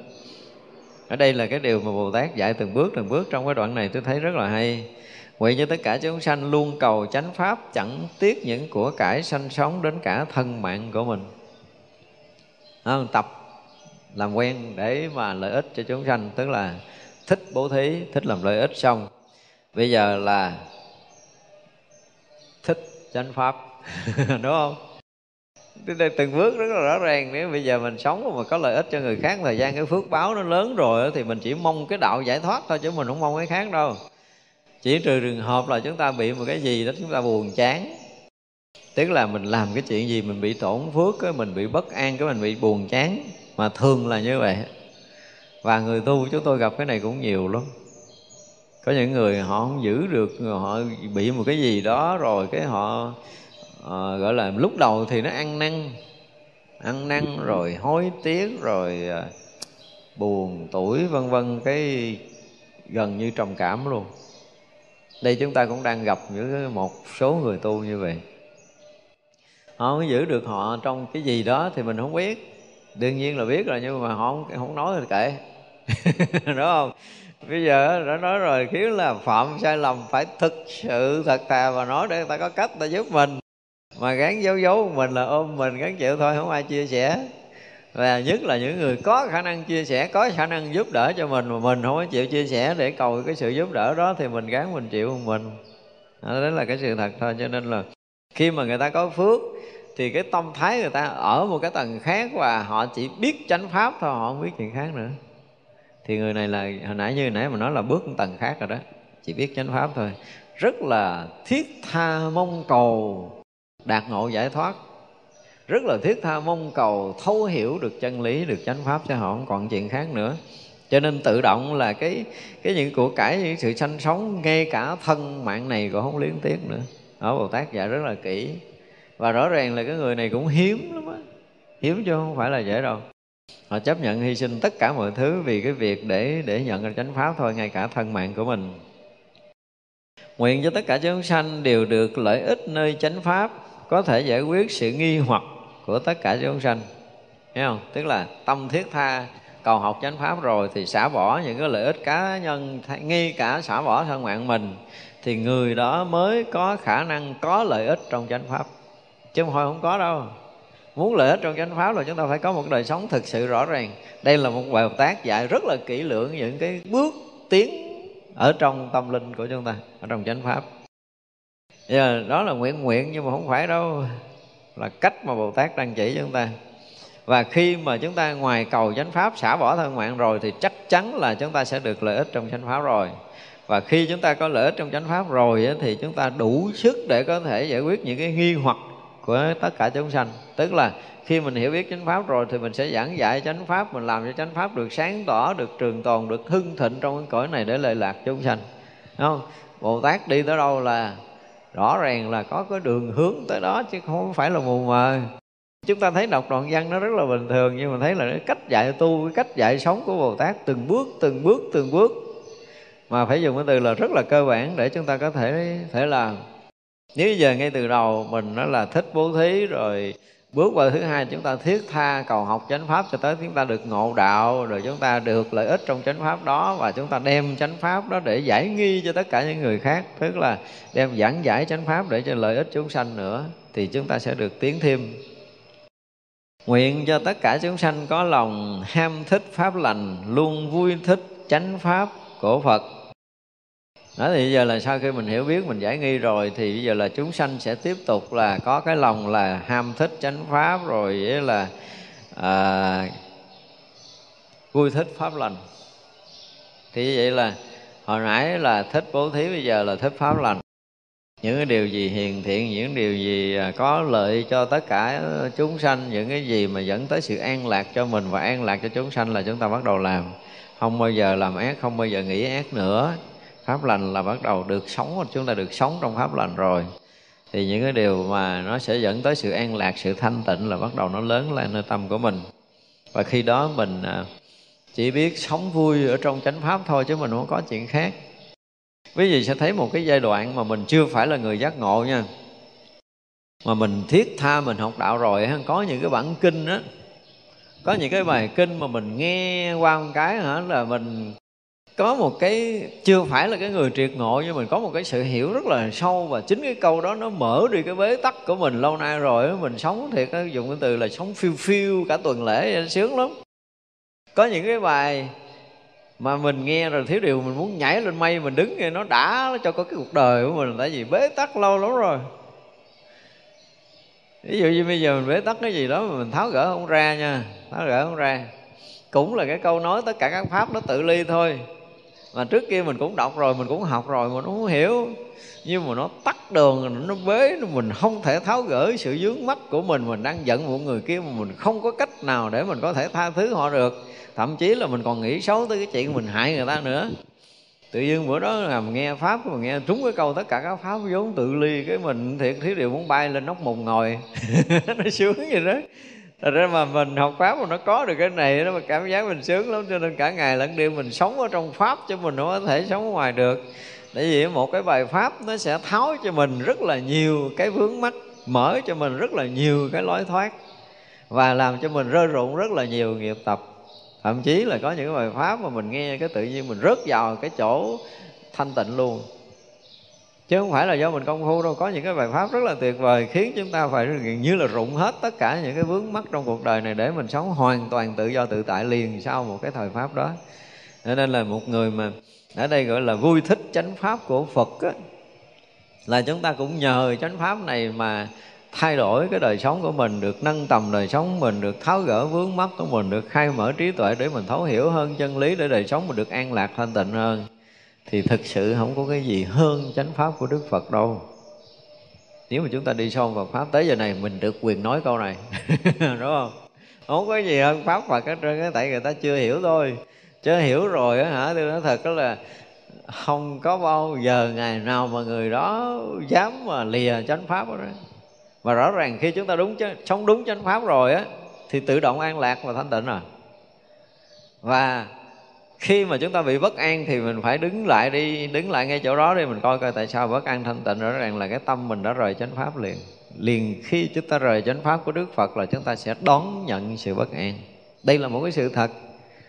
Cho nên ngày nào mình cà tàn cà tàn như vậy, mình cảm giác mình an ổn vậy là thấy rõ ràng là thân tâm chúng ta đang ở trong chánh pháp của đức phật rồi. Chúng ta đang sống rất là bình thường thì thân tâm chúng ta đang ở trong chánh pháp đức phật rồi nhưng mà có bất thường xảy ra làm chúng ta bất an, dao động, phải nhìn lại đi. Mình lìa chánh pháp là mình có cái tâm xấu ác, mình có cái sự dướng mắt gì đó, mình ganh tị, mình ghen ghét ai đó, thì bắt đầu chúng ta bất an. Cho nên là sống trong chánh pháp là một cái niềm vui thích thực sự. Được tắm mình ở trong chánh pháp của chư như lai thì không có cái phước nào bằng Thật ra là cái người mà luôn vui thích trong chánh pháp của Đức Phật thì đúng là người này phước lớn lắm rồi, là tại vì quen làm phước rồi thích pháp lành rồi cầu chánh pháp rồi được lợi ích của chánh pháp thì bây giờ chánh pháp mới là niềm vui thích của chính mình. Và ai mà vui thú trong chánh pháp thì biết người đó là đã vượt phàm rồi. Chưa chứng thánh nhưng mà cũng đã vượt phàm rồi. Nếu mà ở lưng lửng thì chúng ta cố gắng là thâm nhập chánh pháp hơn để chúng ta vượt thoát sinh tử. Nguyện tất cả chúng sanh vì cầu Phật Pháp nên có thể xả thân mạng nhận đến ngôi vua, Phát đại tâm tu tập Bồ Đề vô thượng. Rồi bây giờ nâng lên, đúng không? Rõ ràng là Bồ Tát dạy chúng ta những cái bước rất là hay. Một người mà suốt ngày vui thích trong chánh pháp thì cái chuyện mà cầu Phật đạo là cái chuyện chắc chắn phải xảy ra nơi tâm người đó, chứ không thể nào khác hơn được. Không có ngôi vua, ngôi chúa gì so được với cái chuyện mà thâm nhập cái cảnh giới giác ngộ của chư Phật đâu. Họ thấy rõ giá trị này họ hiểu rõ giá trị này nếu mà còn làm ngôi vua thì hưởng sự sung sướng của thế gian ăn trên ngồi trước người thì sao? Thì mất phước mau hơn. Có được cái gì? Đừng có ham cái chuyện ăn trên ngồi trước không có dễ đâu. Mà nếu như bây giờ tôi nói là hồi xưa tôi đã từng ví dụ rồi một cái người mà người người nông dân bình thường. Cái phước của họ là một ngày á, có thể tiêu pha được khoảng 5 đồng á, thì họ sống yên ổn tới 80 năm tự nhiên có một bạn cũ rủ đi chơi. Đi chơi toàn là ăn ở khách sạn sang không à. Ngày tiêu pha tới năm bảy trăm đồng. Ăn sang, ngủ sang. Từng lễ hả? Trời ơi, tự nhiên cái gì đủ thứ chuyện xảy ra trong cuộc đời. Cái mình thắc mắc nữa ủa, sao mà tôi cũng đi chơi với bạn tôi tôi đâu có gì đâu. Thì đi chơi đâu có làm gì đâu, ác nhưng mà cái tiêu pha cái ăn mặc ở của mình á cái phước mà để yên ổn nếu mình xài một đồng thì mình còn tới 80 năm bây giờ mình xài tới 800 đồng thì nó sẽ rút lại chứ. Là mình đã sống bất an. Sau một chuyến đi chơi sống bất an lại đo lại phật làm phước lại cho gấp gấp để khôi phục lại đi chứ không thôi là khó đó, nó sẽ đổ luôn á chứ không phải chuyện đơn giản đâu. Cho nên ai mà một vòng đi du lịch một vòng đi tham quan cái gì đó mà về bắt đầu mình thấy rõ ràng là thứ nhất là cái khí sắc của mình nó bị ờ, bị xuống rồi ha. Cái thứ hai là đời sống chúng ta nó không còn bình yên nữa. Thứ ba là công việc làm ăn chúng ta nó có một cái gì sơ xúc ví dụ vậy thì vậy là coi như phước chúng ta bắt đầu nó giảm. Và phải lẹ lẹ khôi phục chứ thôi là nó tàn.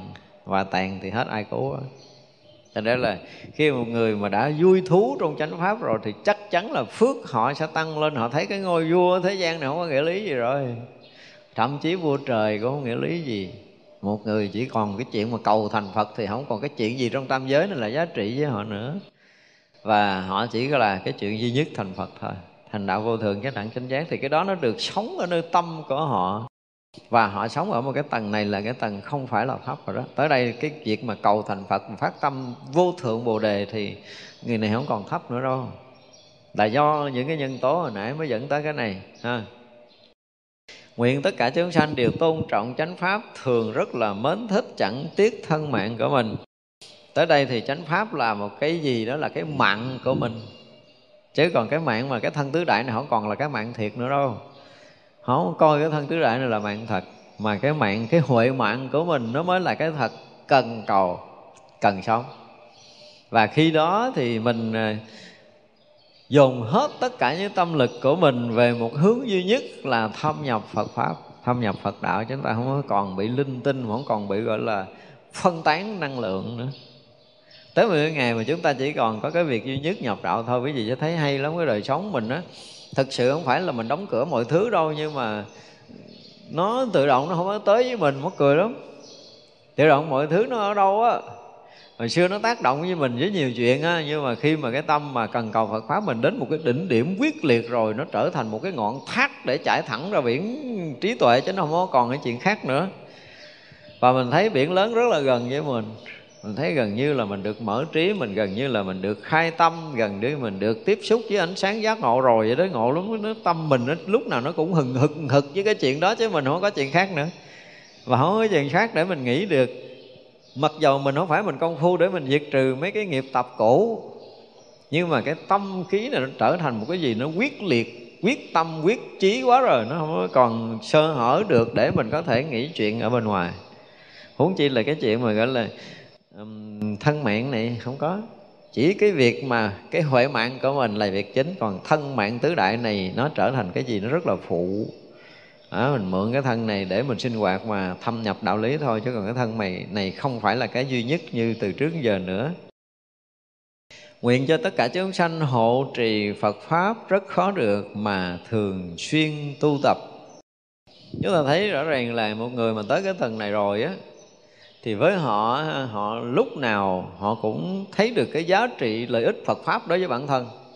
Đó, ở đoạn trước là thấy có lợi ích bản thân rồi cho nên cái việc mà phải gìn giữ cái cái chánh pháp này nè.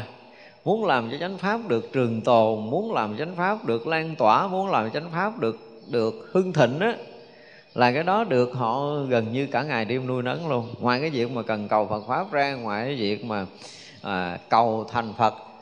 Và cầu thành Phật để làm cái gì? Để làm cho Phật pháp luôn luôn được sáng tỏ và trường tồn cũng như hưng thịnh mãi mãi trong trần gian này. Gọi là cái trong mà hộ trì chánh pháp á nó sẽ có trước kia mình không có lợi ích thì mình thấy cái chuyện mà hộ trì chánh pháp nó là cái gì á, mình thậm chí mình còn không có hiểu nổi cái nghĩa đó nữa. Nhưng mà sau giai đoạn mình tu tập mà mình có lợi ích rồi á ha, thì mình thấy rõ ràng là nếu mà không có Phật pháp, mình không có như ngày hôm nay. Và ngày hôm nay của mình là một cái ngày sống tươi đẹp với đầy tất cả những cái trí tuệ, giác ngộ, với đầy cái cái phước báo. Và mình thấy rõ ràng là mình được lợi lạc từ khi mình học Phật pháp cho tới bây giờ và Phật pháp đã cứu thoát mình, thoát khỏi cái lầm mê của sinh tử luân hồi này, thoát khỏi cái đau khổ trong cái chuyện vướng mắc lặt vặt trong trần gian này. Thì như vậy là mình cố tình mình làm cái gì đó để chánh pháp được hưng thịnh, được trường tồn. Rồi cái tâm gọi là cái tâm mà hộ pháp nó rất là khó chứ không phải dễ đâu. Tới mức độ nào đó thì cái tâm nữa là hộ pháp của mình, ở đây thì các vị cũng nói là cái tâm mà hộ trì Phật pháp cũng khó được lắm nhưng mà Bồ Tát muốn cho mình được đã trải qua những cái đoạn như nãy giờ mình đã từng làm phước rồi đã từng cần cầu chánh pháp đã từng lợi ích trong chánh pháp đã từng giải thích cho người ta thoát khỏi cái lầm mê chánh pháp. Rồi là thích cái điều thiện và chúng ta chỉ sống được trong điều thiện rồi thích chánh pháp rồi chỉ sống được trong chánh pháp rồi bây giờ cái tâm cầu thành phật chỉ sống trong cái tâm đó để cầu thành vô thượng bồ đề và cái tâm mà gọi là hộ trì chánh pháp bắt đầu nó được sanh ra. Đó, từng bước từng bước tới đây mới được sanh chứ mình không hiểu chánh pháp là cái gì, mình chưa sống lợi ích trong chánh pháp, mình kêu mình hộ trì chánh pháp, mình hộ cái gì? Mình không có hiểu, không có hiểu nghĩa hộ trì chánh pháp đâu, nhưng mà tới một ngày mình nhận chân ra được chánh pháp, nó có lợi ích thực sự cho bản thân mình và cho tất cả chúng sanh muôn loài. Thấy được giá trị thật đó thì tự động nơi thông tâm của mình. Lúc nào mình cũng khấn nguyện là cho mình có đủ duyên, đủ phước, đủ lực ờ, đủ tuệ, gì gì đó để mình có thể làm cho chánh pháp mãi mãi hưng thịnh và trường tồn thế gian này. Chứ mình không có cái tâm khác nữa vì mình thấy quá lợi ích đối với chánh pháp rồi. Còn mình chưa thấy lợi ích trong chánh pháp thì cái tâm hộ trì khó có lắm. Cho nên là bồ tát cũng nói là cái người mà có tâm hộ trì phật pháp, hộ trì phật pháp là khó được. Vậy mà mình cũng phải cho hệ nguyện thường xuyên tu tập cái tâm này. Tức là khi được tới cái lợi ích rồi thì mình sẽ hộ trì chánh pháp được. Nguyện cho tất cả chúng sanh đều được quang minh phật bồ đề, thành hạnh bồ đề, tỏ ngộ chẳng do người khác mỗi câu rất là hay. Tới đây là xem như xong rồi.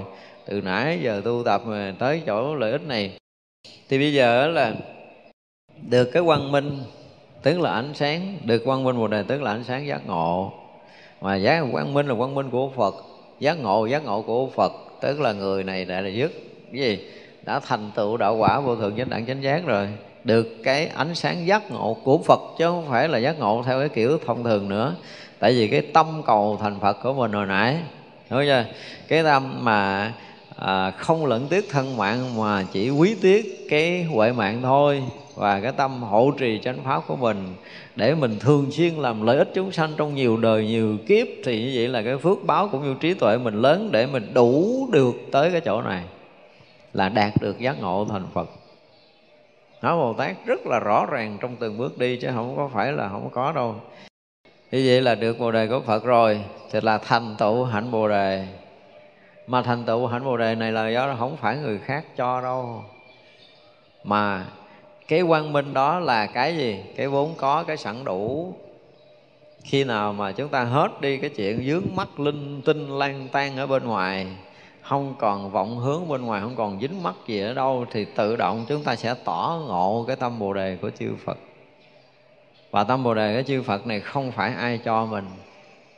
Phải trải nghiệm tất cả những cái giai đoạn tu tập này cho tới mỗi ngày mà mình không còn vướng vào ngã chấp nữa, không còn cái là sự si mê lầm lạc nữa. Trí tuệ của mình tự động tỏ thông, mình tự động thấy được, thấu thoát được cái quang minh của chư phật thì như vậy là mình thấy được cái sự thật này là cái mà không phải do tu mà được, không phải do làm mà thành, nó không có hình tướng.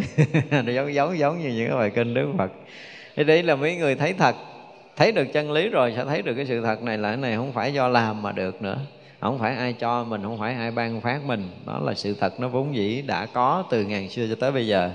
Và khi mà mình đủ trí tuệ để có thể thấu thoát được điều này thì mình cũng phải trải qua một cái giai đoạn là mình sống không dính mắc rồi cái tâm thiết tha cầu học Phật pháp mình nó cũng phải đủ, gọi là đủ cái duyên. Chín mùi thì chúng ta tự động vỡ ra cái sự thật này. Đây là một cái điều rất là hay. Nguyện tất cả chúng sanh thường có thể quan sát tất cả Phật pháp, nhổ trừ mũi tên nghi ngờ ở trong tâm được an ổn. Tức là thật sự khi mà đã nhận được cái chân thật vốn có sẵn đủ sáng suốt nhiệm màu thanh tịnh, rỗng lặng từ xưa đến giờ là nó không hề bị ô nhiễm cái gì, đúng không? Thì người đó sẽ thấy tất cả những cái Phật pháp. Có nghĩa là thấy được chân lý. Và khi đã thấy được chân lý rồi thì không có còn cái chuyện nghi ngờ nữa. Và họ đạt tới cảnh giới thanh tịnh tuyệt đối đó là cái câu kết đoạn này. Mặc dù cái cái cái cái câu văn nó hơi bị lượm thượm là quan sát tất cả Phật pháp không có tức là thấu thoát chứ không phải là quan sát nữa. Và khi thấu thoát tất cả Phật pháp rồi không có cần phải nhổ mũi trên nghi ngờ đã thấu thoát rồi là thánh trí đã hiện rồi thì sẽ là sao?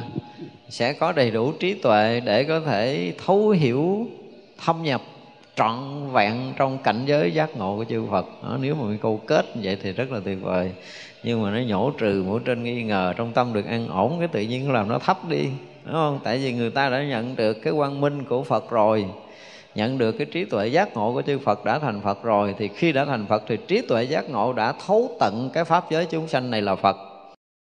Thì vậy là nơi nơi trốn trốn đều là cảnh giới thanh tịnh của chư Phật rồi, thì còn chỗ nào để nghi ngờ? Nói cho hết liền. Tự động là sẽ ở gì đó, trí tuệ viên mãn tròn đầy, trùm khắp pháp giới mười phương, an ổn, thanh tịnh, tuyệt đối, không có còn bất an, dao động nữa. Và chúng ta học tới đây, chúng ta nghĩ ha.